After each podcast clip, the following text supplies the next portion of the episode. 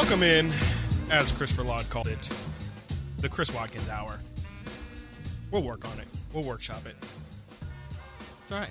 Is that what it's called? Yeah, joining me, I should mention, on the other side, uh, not on the other side, across from me, directly across from me. If you're watching on Sactown Sports 1140 YouTube channel, you can check us out. Myself, my Return of the Roar co-host Frankie Cardicelli, also heavy contributor to uh, the website sactownsports.com. You can read all of his Kings articles, game recaps, and uh, just general Kings thoughts over there at sactownsports.com. We are coming to you on this Monday morning. And like this is I mean, this is a true pleasure as we are joining you for the first time since the Kings and the Clippers had the game of this NBA season for sure. And dare I say, maybe the best Kings game I think I have ever seen in my lifetime. And granted, I'm 27, Frank, you're 28 years old. We we haven't been there since 1985 like the G-Man who we'll, we'll also get to at some point in this show. But we've seen a lot, and I mean a lot of Kings games in our in our time as Kings fans here. I don't think I've ever seen any game as exciting as what we saw on Friday night, the double overtime special in LA in the crypto.com arena. I almost called it Crypto Center or whatever they, they call it nowadays. Yeah, it's always Staples. 176, 175 over the Los Angeles Clippers offense galore, tough shot making. You had you had all in that game. Does it did that win feel different than any any other game this season and do you feel differently about the team after that coming out of that game? Yeah, I mean, I think you talk about signature wins, right? Yes. Like, teams need signature wins. Absolutely. And that was the one. That was one we're coming into the, the night of you had a reloaded Clippers team. They have Right. Paul George and Kawhi both healthy, which has been kind of a rare commodity for them this season. Very. They have Eric Gordon. Plumlee's in the fold now. Um, who else? Westbrook. I mean, that's Westbrook's Westbrook. debut. It was Westbrook's debut. That was the story Right. of the night. All these big names coming in to help round out a roster that was already good. And I was telling J- Dave and Jason just a few minutes ago, going to that game, I wanted to see them compete. Yeah. I wasn't essentially looking for the King. If the Kings could have won, that's gravy. That's great. I would have loved it. And they needed to win. When you look at how far things went in that game, Yeah. I don't think a loss would have sufficed at that point. I think that competing was great, but when you're at 170 points on the night Yeah. in double overtime, those guys like you You left it all out there. on Yeah. both sides. Like they're killing themselves to win that game. Yeah. And the Kings coming out on top to me is just so telling that this group is for real. Yeah, definitely. I mean, that, you you mentioned it's a statement game. That's that's the perfect way of putting it because I think it's uh, the type of game that we're going to look back. It it answered so many questions. Um, I talked about it a bit on Saturday for for in my Kings Weekly show, but you know, it was just there were so many things stacked against them in that game. The fact that they were down by 13 in that fourth quarter, down by six in both overtimes with under two minutes to go. Uh, that in itself is crazy. I think, you know, if you would have told me, you, you mentioned that, you know, it, it kind of would have been disappointing if they lost. I was fully prepared prepping for that, sh- for my Saturday show to be like, you know, I don't believe in moral victories, but the fact that they were just able to continue to fight and claw through that game when they really had no business doing so and in a game where you allow 153 points in regulation for defense to be the reason why they inevitably came back in that game I think again like it's just such a statement and something that I will undoubtedly go back to and point back to as hey like I have doubts about this team here's a real life, real example of them overcoming some real questions. I think, especially, you know, around the trade deadline, the talk of town was we have to get a backup center for Domantas Sabonis. We cannot survive if Domantas Sabonis or when Domantas Sabonis inevitably does find himself in foul trouble in a crucial clutch game. Well, what happened on Friday? Domantas Sabonis fouls out with I think three minutes to go in that first overtime segment. They go the final eight minutes of that game without Domas. Like how how would you have ever guessed that the Kings could have survived the final eight minutes of a neck and neck game without Domantas Sabonis? No, and when that happened, again, I mean, I, I resigned to the fact that the Kings lost. I mean, the fourth quarter when the game was a 13 point game. Yeah. I'm turning to my girlfriend, we're watching. Ah, they gave it a good shot. Yep.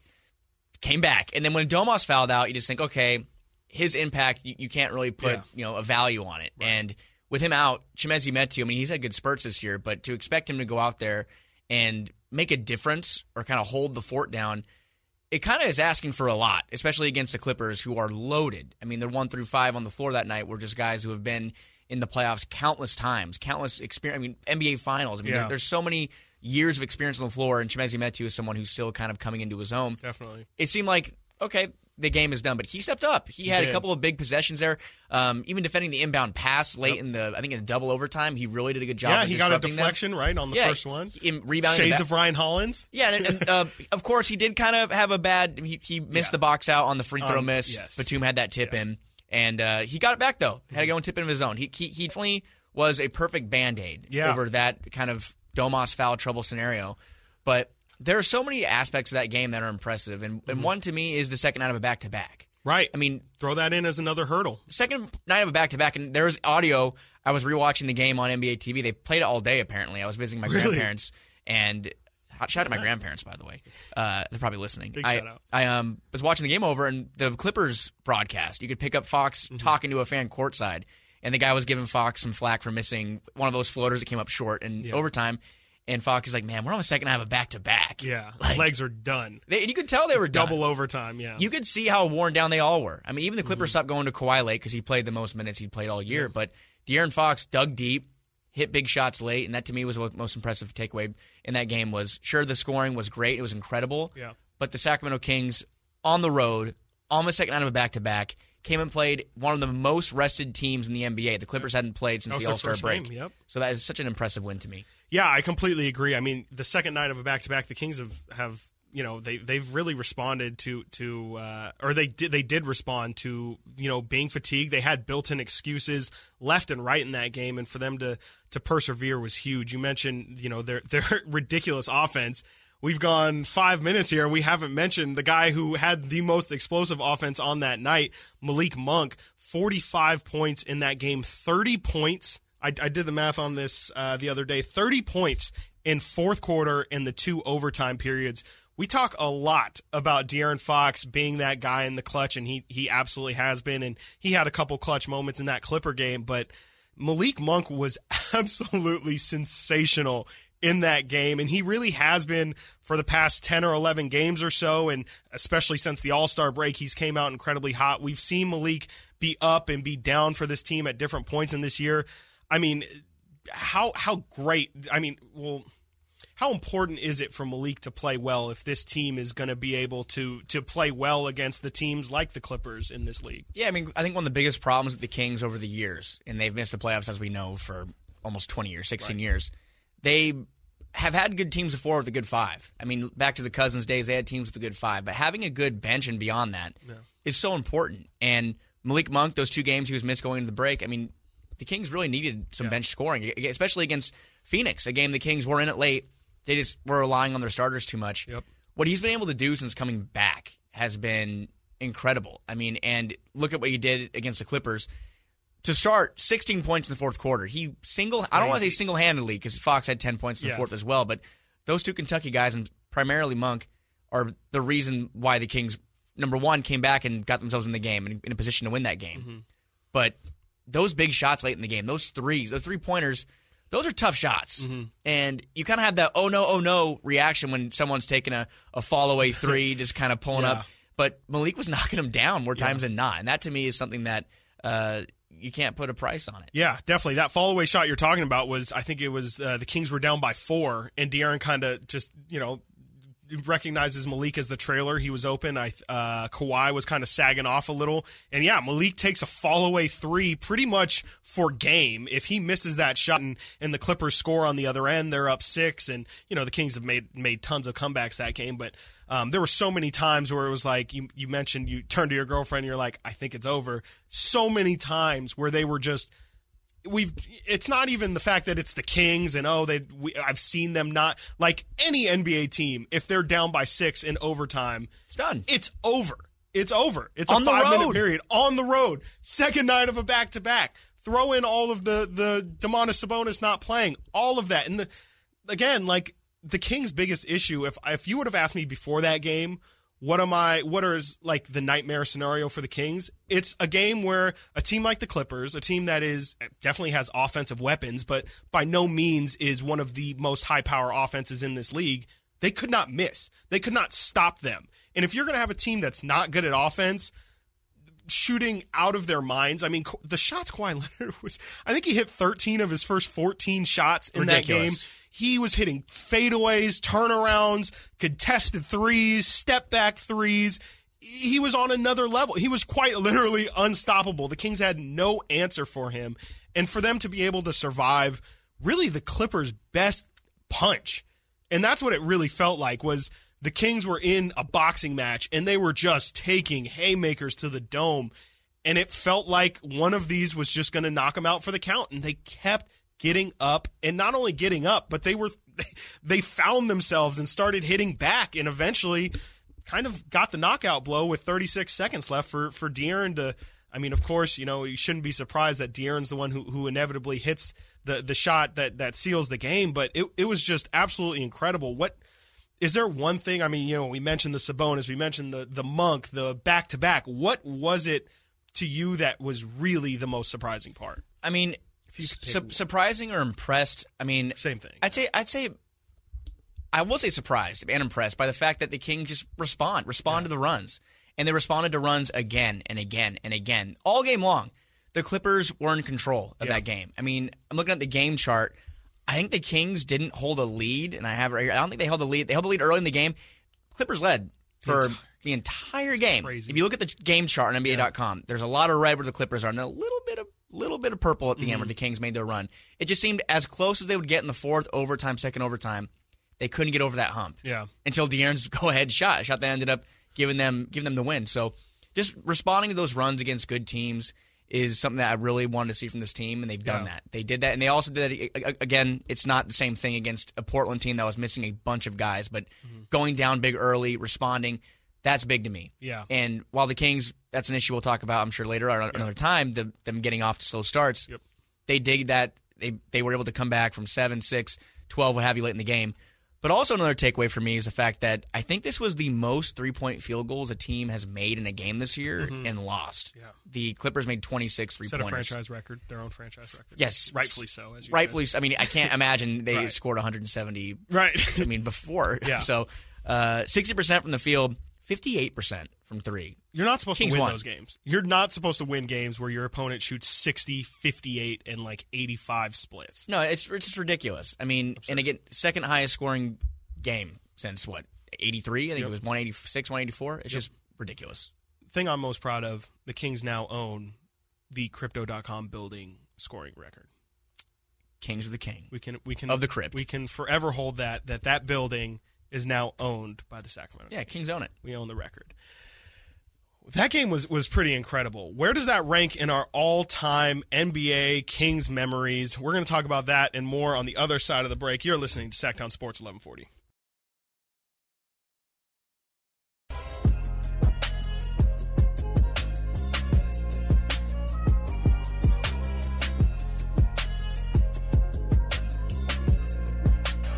near side finds Sabonis. Back to the basket. Here's a little team poke away attempt by Isaiah Joe weak side.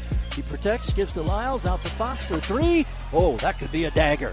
De'Aaron Fox saluting those fans courtside across the way with a salute after nailing the triple that makes it 124 to 112. Minute 30 yet to go.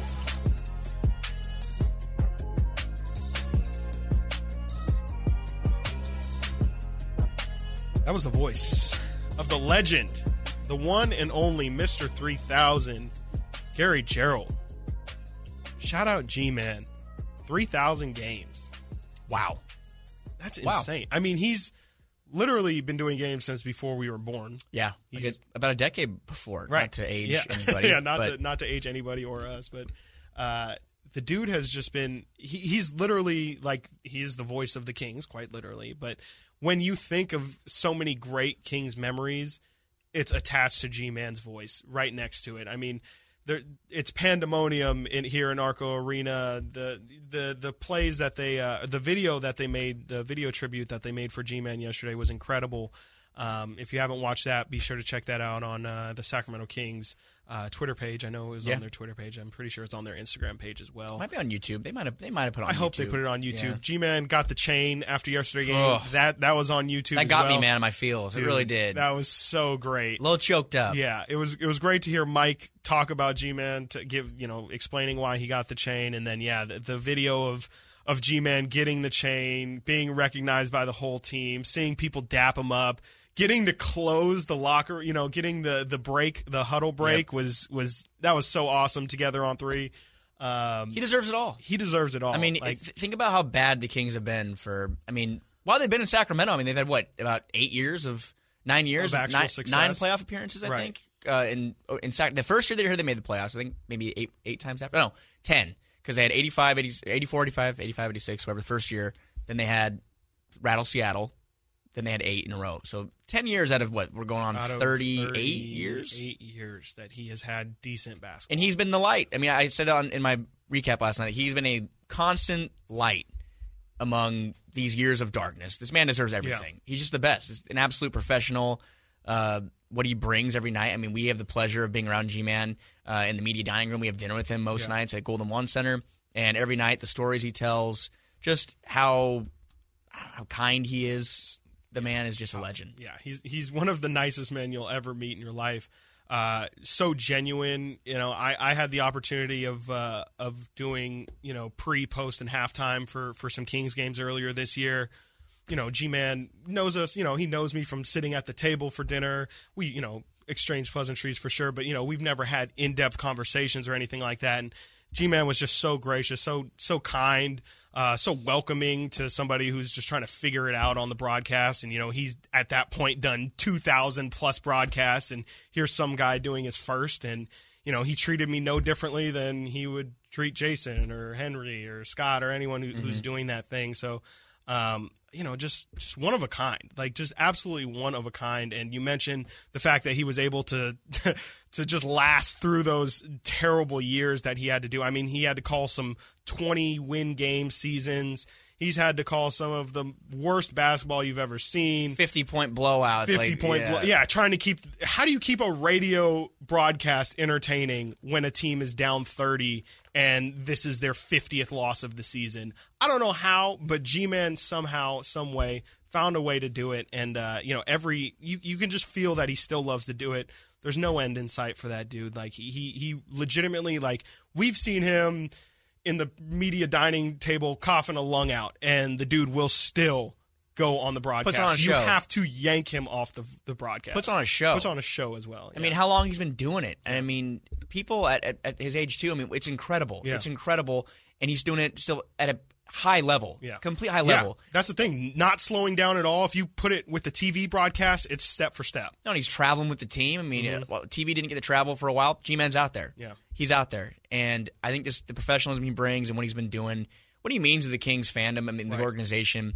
It's it's it's just you can't really say much more. They're gonna they're gonna hang his uh, a banner in the rafters for sure. They need to. I, I would think so. I mean, you know, Chick Hearn, I know has has a is has his name up in the rafters at, at Crypto. Um, I think I saw when we were in Salt Lake City that the the um, what's their name, the Jazz have, Yes. have their uh, broadcaster up in the rafters. yeah. I would love for G Man to to have a moment and maybe you know maybe they do it on the next home game, maybe they do it in a couple years, maybe they do it when G Man if he eventually retires. What, But- what the Kings do, I think they'll probably honor him. I would imagine Yeah. the next home game. At least maybe you know maybe that media dining room that we get to Yep. eat maybe maybe they name it after him like what they did with Jerry Reynolds. Yes. But I, I think it's just going to be so cool to.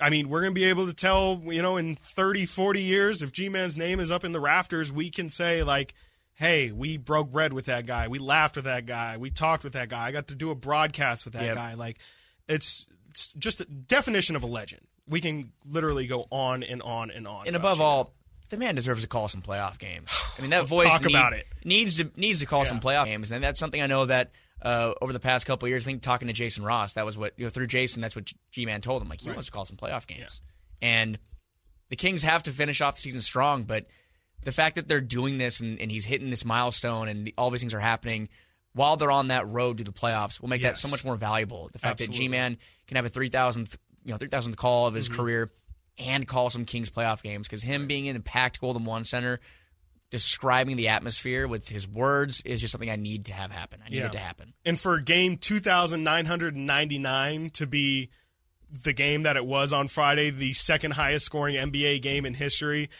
uh, it just what just what incredible how incre- what a, an incredible coincidence for that to be um, and just an honor I'm sure for G-Man to be able to call such an incredible game.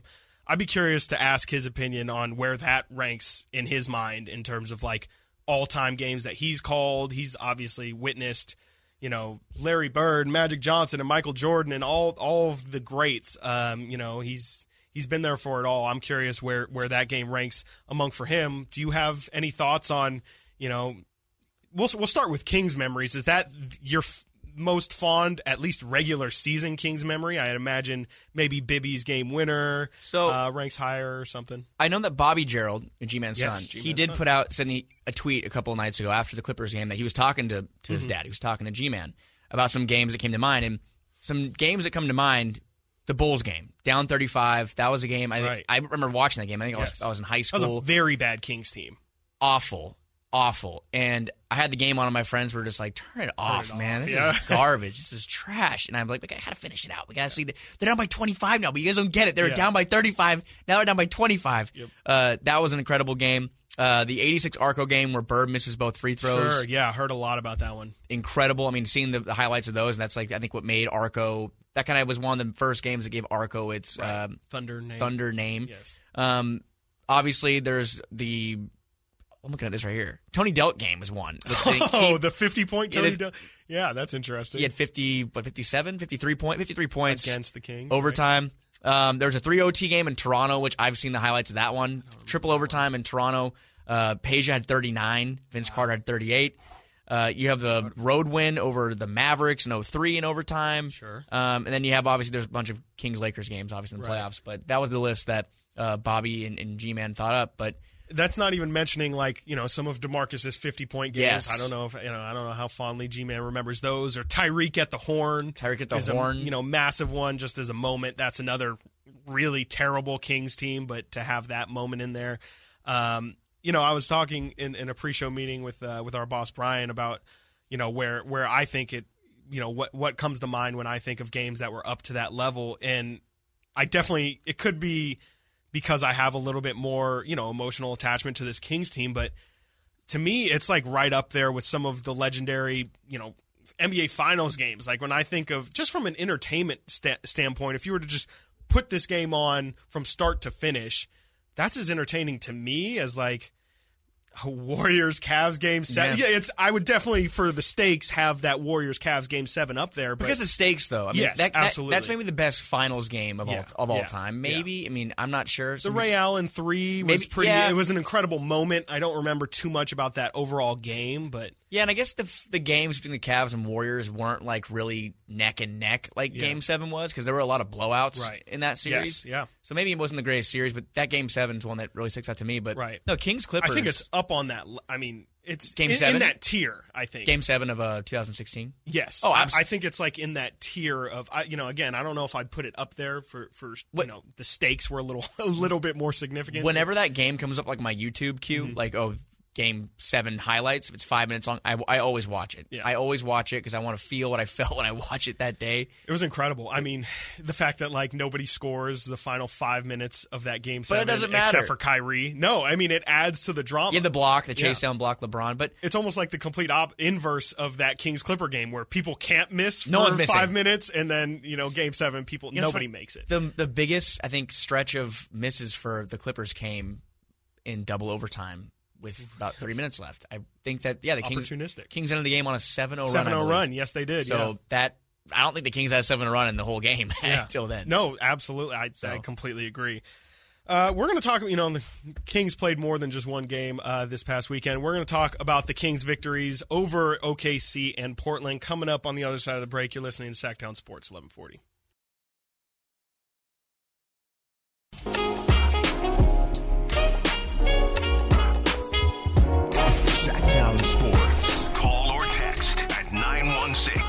339 1140.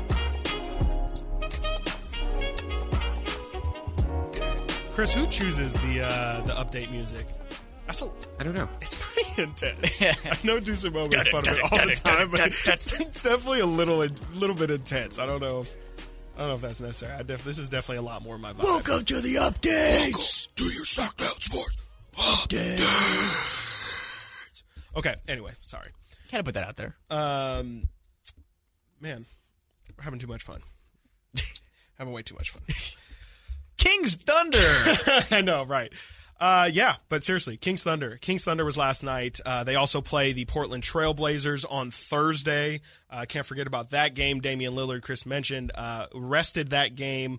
Um, not really for any specific reason besides seems like pettiness and or just general rest.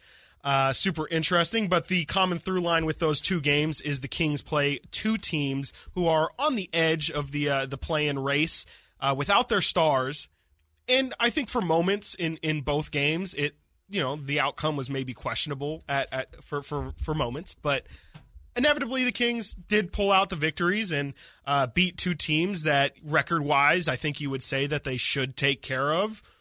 Have any thoughts on you know the Kings' minor struggles in those games and the eventual pulling out of it?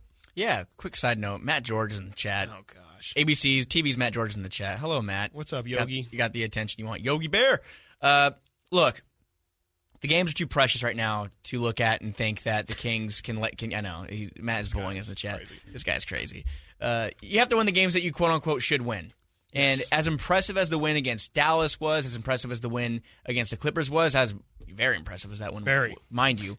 You look at the Kings who have fallen short so many times against teams that are missing players. Right. And for someone that's this close to the playoffs, I mean, we're in March, day after tomorrow.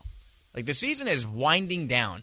We, we, you, you can't keep having these games like, okay, Kings lose another game to a team that's missing two, three starters. Yep. Portland was missing four starters.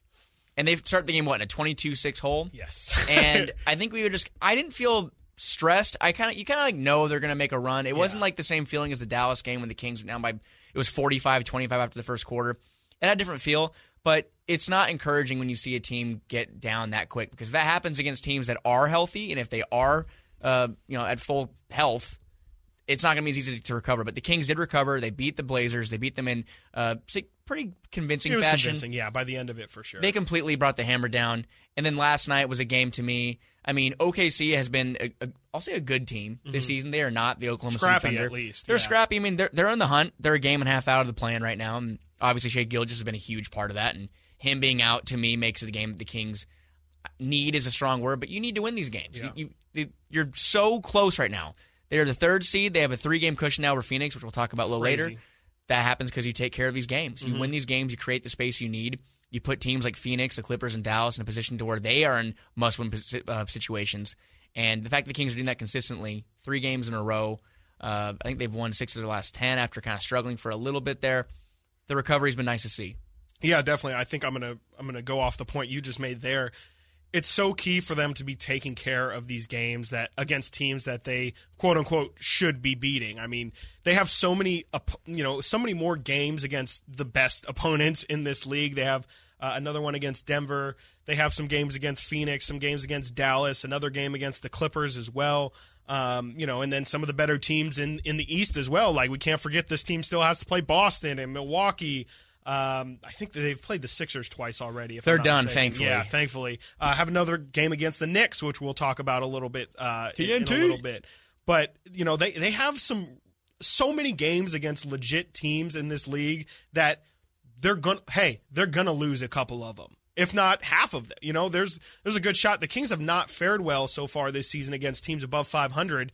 If they can finish 500 uh, against the, those those teams, that's great as long as they continue to take care of the opponents that they're supposed to beat. And it's a lot easier said than done as as we all know. Every single night you have to take the game on an individual by individual basis. You know, you can't just chalk up, oh, the Kings just beat OKC, so they're going to beat them again uh, tomorrow as well. Like you, you're going to have to go into that game. We don't know if Shai is going to be playing, um, but the point is, you have to come out every single night with that kind of focus that we've seen from this team uh, ever since coming out of break. It really, truthfully, does feel like you can tell that these guys have kind of ratcheted up a notch since the All Star break. You heard Terrence Davis talk on Thursday about how he was thinking during the All Star break about, wow, like these guys, like we haven't, we're about to do something that hasn't been done here in 16 years. I think these guys really do understand not just from you look at the West and you're every you know your your everyday regular regular franchise and you're trying to compete for for a playoff spot in in a very tight tough Western Conference. On top of all that, you're the only team that has a 16 year playoff drought attached to it. There's nothing that you can go back on to be like, hey, like remember two years ago when we were in this same situation and pulled through. Like you have nothing, no experience that you have to fall back on, and for them so far to come out with the intensity they have, it's it's really surprising to me. It's just not something that I thought that they would be able to to take up to another notch, but they've really met the competition since the break head on and and they've they've played really I would say with the exception of the OK I don't think they played too well against OKC, which almost makes it a better win in my opinion because if you're a good team, you can't always play your best basketball. Sometimes you're gonna you're gonna have to scrape it out, and on your not your best night, you're gonna have to figure out how to win games. And I think that's what they did. Well, give them some credit. I mean, Oklahoma City in the third quarter. The third quarter was what? Is that when they scored forty? They scored forty on eight Scary. of twelve from three. Yeah, Isaiah. Yeah, and Isaiah Joe. they were wondering when's he going Oh to get my going. Did you hear that? Uh, when, when is he going to get going? He had what twenty eight there night. Yeah. Okay, well he got going. He got going. He, He got, got going. going. He so got he going. got going, and and obviously they, they responded. But uh, the game to me was the Kings were on the verge of putting them away. Mm-hmm. They were double digit lead. Seemed like it was kind of going that way. I kind of thought they were going to maybe go on cruise control, and Isaiah Joe said no. Yeah. So the fact they were able to kind of rebound from that fourth quarter. I, I think I tweeted they're going to need fourth quarter Fox tonight. Yep. Turns out, I mean, and Fox did chip in. He had seven points in the fourth quarter, but Trey Lyles, Mr. Fourth Quarter last Man, night. Sometimes I watch Trey Lyles and I'm like, do I do I love you? Like I it's Trey. Max, max extension? I bro, I'm ready to to give it all to Trey because he sometimes just he, he is so perfect coming off the bench. What do you think about? I think we we saw in the Clipper game a little bit before Sabonis fouled out. Uh, Trey them go to Trey Lyles at the five. They've gone to Trey Lyles at the five a couple times in some key situations, especially recently. Where are you right now on the Chimezie Metu versus Trey Lyles at the backup five? Is it Uh, matchup based? Is it it's- kind of? it's gotta be Who's got matchup- it going that night? It's got to be matchup based, right? Because when you look at Oklahoma City, they don't really have a true center. Right. They don't have. I think uh, last night they started, or the other night it was Jalen Williams started at Mm-hmm. Yep. center. Yeah. I think I think he's six seven, six Yeah. six. I think I think this on the telecast the shortest uh, starting center in the NBA this year, the shortest player to be started at the Mm. center slot. So that's ideal for Trey Lyles, who I believe is six seven, six six. So that works. But when you play other teams that have, you know, against the Clippers, you have Plumlee coming off the bench. Throwing Lyles at Plumlee, that's kind of a tough matchup. And Mm-hmm. well, I would again, I'm in the camp of Holmes or Metu. I think Holmes still Yeah. does. I it's crazy to me. Second half of the season, we have seen zero Richaun Holmes, even still. yeah, I mean, maybe we will. And Chimezie again has played well Mm-hmm. the past couple of games, and I'm willing to see has. this through. And he, I think he deserves a shot until he proves he doesn't. Mm-hmm. But it's got to be matchup based. If, they, if they're playing teams with small ball lineups, Trey Lyles is perfect for that situation because the Kings have been a good small ball team this season. They've had to because they don't have a backup center. Uh, so Trey Lyles, though, that shows you last night exactly what he can bring in that role. And I mean, last night in the fourth quarter alone would have been a good stat line for him. 10 points, four rebounds, three assists, three or four from the field. That's a good stat line. That was the fourth quarter by himself. Yeah, his ability to stretch the floor to me offensively is what makes him. Uh, what can make him such a valuable piece, especially in the right situation in the playoffs? Like if you're able, you know, just to play the Minnesota Timberwolves, perfect example. If you can put Trey Lyles as your backup five, that's how teams get Rudy Gobert off of the floor. And that's really the importance of having somebody like Trey Lyles be your backup five. It's not necessarily him doing the traditional center stuff. It's not him getting double doubles, getting 10 rebounds in a game. Not about it, you know protecting the rim is definitely a bonus of that, but it's about his ability to stretch the floor and pull centers like Rudy Gobert, like Mason Plumlee out of the paint and leave wide open lanes for De'Aaron and Malik Monk and, and the Kings cutters to to get open at the paint. And I think that to me is the biggest benefit of playing Trey. But I think I agree with you that it seems like this coaching staff does take it on a night to night basis and really does take into account the matchup figure Yeah. of it all. Yeah, and you have to. I mean, again, the Kings, it's weird because they are a deep team, but their only position that they're not really deep in is the big spot. I mean, especially look at what Terence Davis has been doing. Terence Davis has really taken a step forward and been productive off the bench. Mm-hmm. These are things the Kings need. They couldn't just go into this playoff chase with only Malik Monk being that contributor. They need guys like Trey Lyles to contribute. Davion Mitchell, give him some credit. He's taken a step forward on the defensive end, and he's been a little more aggressive on offense. Some shots have been falling. It's not where you want to see from him ideally. He's not quite there yet, but he's taking steps forward. He's progressing. Uh, but yeah, TD, Mitchell, Lyles, Monk, the Kings have four players at the bench right now that I feel confident. Like, I'm confident in those guys. Yeah. like I, I really do trust those guys right now. Now Chimezie and Richaun, we'll see what happens. But Chimezie's playing good minutes, and until that changes, Kings shouldn't mess with, with, with what they're what's working. I think I see, I see people on Twitter saying Kevin been struggling. It's time to switch up the starting lineup. Why? yeah. Th- this is work. The Kings Yeah. are playing well with what they have going right, now. Why would you change that up? I mean, I like Malik Monk off the bench, and Yeah. uh, closing games is different than starting. Yeah. It's way different. Definitely, and I, I, I don't think Kevin Huerter has played, you know, incredibly, and I don't think he's he's played up to starter quality. But I don't think that it's time to necessarily change the rotation. His numbers are still good. right? Exactly. On the season, they're still good. The body of work is is there. It's there, and he's just going through a cold. Like these guys are gonna, they're not gonna be hot for 82 games, and you know they're gonna go through their slumps. And I think clearly, if you watched uh, All Star Saturday, Kevin is is definitely going through a slump right now, but he's trying to work through it. He's it's not like he's missing everything. And again, like I think the the thing that I've been most impressed of, impressed with with Kevin Huerter this year is that he's not just a three point shooter. He does really hunt two point shots as well as his three point shots, especially if it's not falling. The Kings aren't going to uh, earn that three seed on their own. They're going to have to have some help from around the league. We take a look at some of the other teams in the Western Conference on the other side of the break. You're listening to Sactown Sports 1140.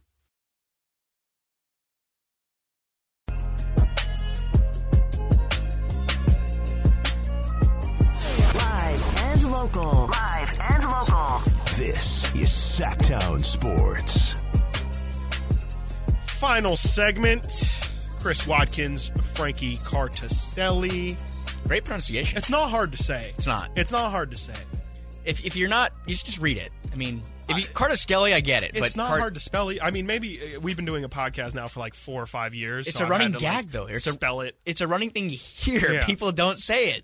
Chris, you have you have the drop, the Frankie Cascarelli. I mean, there's there's like there's I don't think he does. yeah, he, he definitely Chris Chris has Chris has everything, anything, anyone. Frankie Cascarelli. told you. Chris has everything anyone has ever said on this airway in some somewhere, some way. He he he can dig it up. Uh, yeah, it's not that hard, man. It's not that hard. I appreciate it. I know. You've said like you're gonna want to change your last name for it. Like, I'm not gonna change. My, I said that. No, Yeah, yeah, no, you no, were no. like, am I gonna have to No, change Nick- my last name? Oh yeah, I, I questioned it. I think Nick was saying to change it or change it on Twitter or something. I was like, no. no, no, it's No. not. It's just. I not- like my name. It's not that hard. It's not that hard. Anyways, Uh, anyways, let's take a look around the league. As I mentioned, uh, coming out of the break, the Kings are, uh, you know, they can they can win as many games as they want. I mean, unless they want to win literally every single game, they're going to need some help from across the league. It's not just going to have to be them in order to secure their playoff spot. You and I were just talking in the break. It kind of feels like now the Kings are trending towards safely a top five seed. I mean, it. You know, obviously there's a lot of season still to be played out, but when you look at uh, the fact that the Kings now have acquired a three game cushion between the three seed, them, the Sacramento Kings, and the four seed right now, which is the Phoenix Suns. Uh, they're they're three games back there's only so much time and Kevin Durant still isn't back and then you know Dallas seems to still be figuring it out the Clippers have a very you know the Kings have a tough schedule the Clippers also have a very tough schedule and haven't performed well against some of the better teams in this league dare I say like things are things are kind of looking optimistic for the Kings I think you have to look at this standings and uh, the way that they've came out of the break and really feel good about the way things are heading right yeah. If anyone out there was staring at the standings last night for an hour before going to sleep, you're not alone. Couldn't I did that as well. It's so fun looking at them right now. But I will say they have put themselves in a great position. But March is going to be a tough month. You look at who they have coming up. They have next weekend a big back to back, a home back to back. Golden One's going to be packed. Clippers, Minnesota. That's Clippers game on Friday. I'm looking at that one. But after that, there's about a couple of games there. You have the Knicks, which We talked about TNT game. TNT game. Kings move to How TNT. They boot Warriors, Grizzlies Yeah. For Kings Knicks. Well, they played. Uh, who the Warriors played last? night? They, played, they put the Warrior game on last. Night. Oh, they night. played Minnesota on yeah, E- that was. ESPN. It was like, Like, that, why? that didn't need to be on ESPN. But the Kings have like you know coming into the season. How could anyone know? I mean, we didn't even know. Nobody knew the Kings were going to be. They're top three with a month to go. Right. So no one knew that. They're getting the respect they deserve. They were a talking point in All Star Weekend. We know that people around the league are taking notice of them, and they of course are playing the Knicks, who are the New York Knicks. So you get the East Coast aspect of it. People are going to know who they are. I mean, they're going to continue to know if the Kings keep winning. But I'm looking at the upcoming stretch. You have the New York game after New Orleans. You have Phoenix, Milwaukee.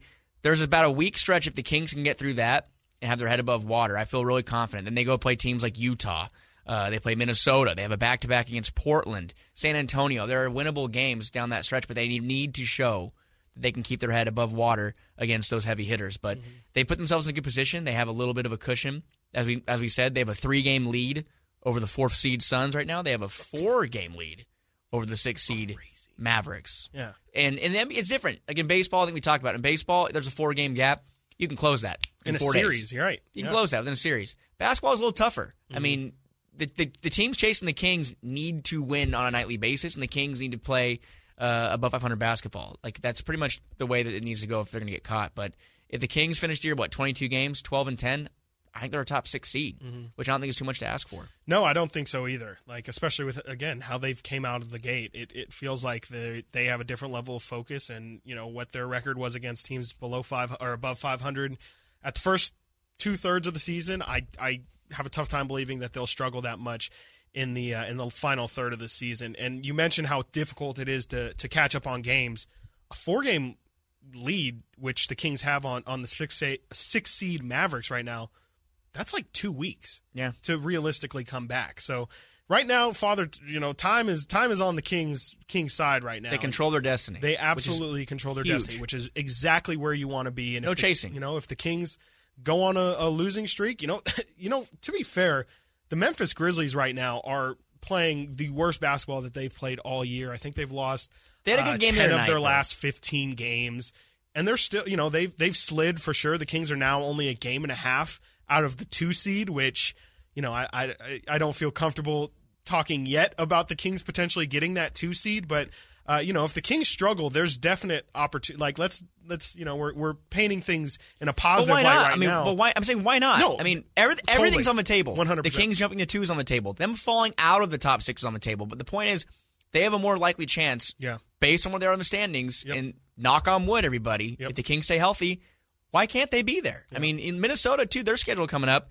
They have some tough games. They have Denver, the Clippers, the Lakers have been playing well. Golden State could have Steph back. Dallas twice. They have some tough games coming up. So why not? yeah, no, why not us? It's not. It's something. Is that, Co- is that Coach Nick? Yeah, why, not? Yeah, why exactly. not? It's Coach to Nick. going into uh, to do some. Uh, why not? Why not the Sacramento Kings? And I think uh, that's really just it's a mindset change that we're gonna have to uh, we're gonna have to flip for the remaining games. It's just you know it. There's been so many times I heard Dave talk about it uh, right before they went off, where it's like, you know, in the past it doesn't. It, yeah, the Kings would have a really uplifting win against the Clippers, and then you would see that they would lose these these games to the OKCs and let that Blazers game slip on by. But um, you know, the Kings had that that period early in the year where they lost to Charlotte and then lost to uh, to the Wizards.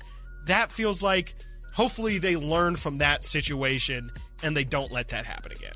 You're getting played off like at the, Os- like at the played- I know, Oscars. I Real know. quick, uh, De'Aaron Fox, Player of the Week. You think so? Yes, no, maybe so. It feels like it. I mean, he's got seven straight games of 30 plus. Kings haven't lost since they've came back from the All Star break. That's usually a big, big indicator of uh, you know player of the week status. I, I think so. De'Aaron We'll Fox, see. Western Conference. About two Player of hours, the we'll Week. find out. Really? think All so. right. Well, uh, that'll be breaking during Deuce and Mo. Please don't turn that dial anywhere. Deuce and Mo are bringing you uh, from 11 o'clock to 2 o'clock. I think I will be joining them for the first hour. So uh, stay tuned right here on Sactown Sports 1140.